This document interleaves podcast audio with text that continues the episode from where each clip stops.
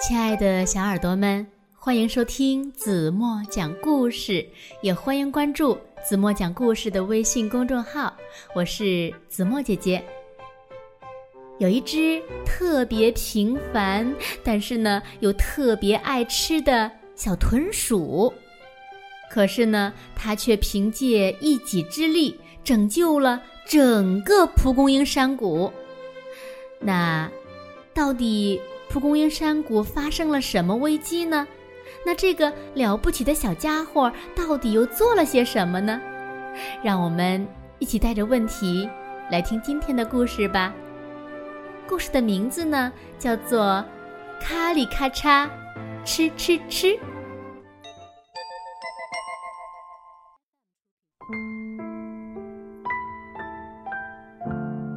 咔里咔嚓，吃吃吃。是一只爱踢球，但是呢更爱吃蒲公英叶子的可爱小豚鼠。它的早餐、午餐，当然啦，还有晚餐，每一餐都少不了美味的蒲公英叶子。不仅小咔里咔嚓是这样，他的爸爸妈妈还有姐姐。甚至整个蒲公英山谷的每一只豚鼠都热爱蒲公英叶子。这里的空气都充满了快乐的咔里咔嚓的声音，因为大家都太爱吃了。渐渐的，蒲公英叶子越来越少，越来越少，最后。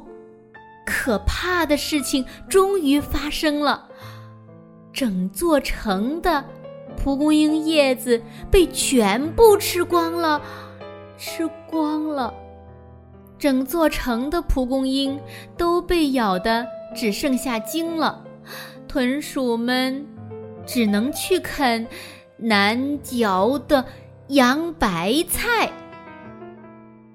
其实。蒲公英叶子并没有完全消失，在咔里咔嚓卧室外的窗户下，还生长着最后一片蒲公英的叶子。而且呢，除去咔里咔嚓吃吃吃外，没有人知道这件事情。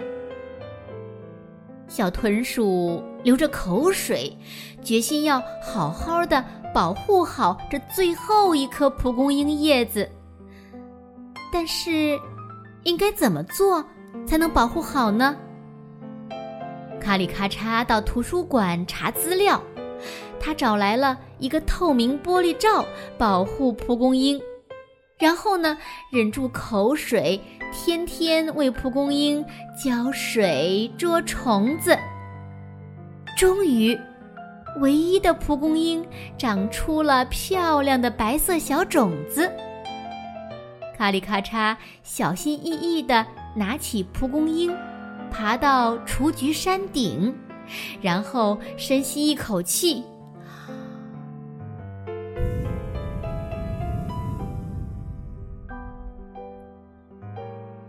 哇哦，空中飘满了蒲公英的种子，种子呢，洒满了山谷。很快，蒲公英的新芽就破土而出了。蒲公英山谷重新充满了快乐的咔嚓声，可爱的小卡里咔嚓仍然喜欢踢球和吃蒲公英叶子。不过呢，现在呀，他又多了一个新的爱好，就是栽种蒲公英。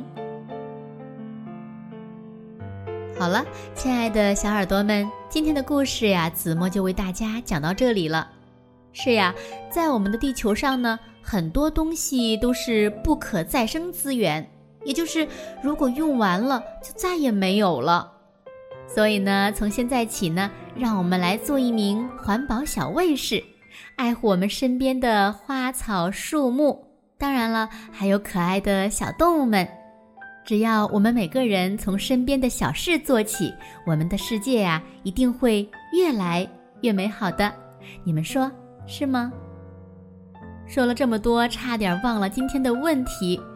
那今天留给小朋友们的问题是：你们知道小豚鼠最后又多了一个什么爱好吗？如果你们知道正确答案，就在评论区给子墨留言吧。好了，今天就到这里吧。明天晚上八点半，子墨还会在这里用一个好听的故事等你哦。当然啦，别忘了听完故事以后，拖到文章的底部点赞、点广告，并且转发朋友圈，让更多的小朋友们听到子墨讲的故事。好了好了，赶紧睡觉啦，晚安喽。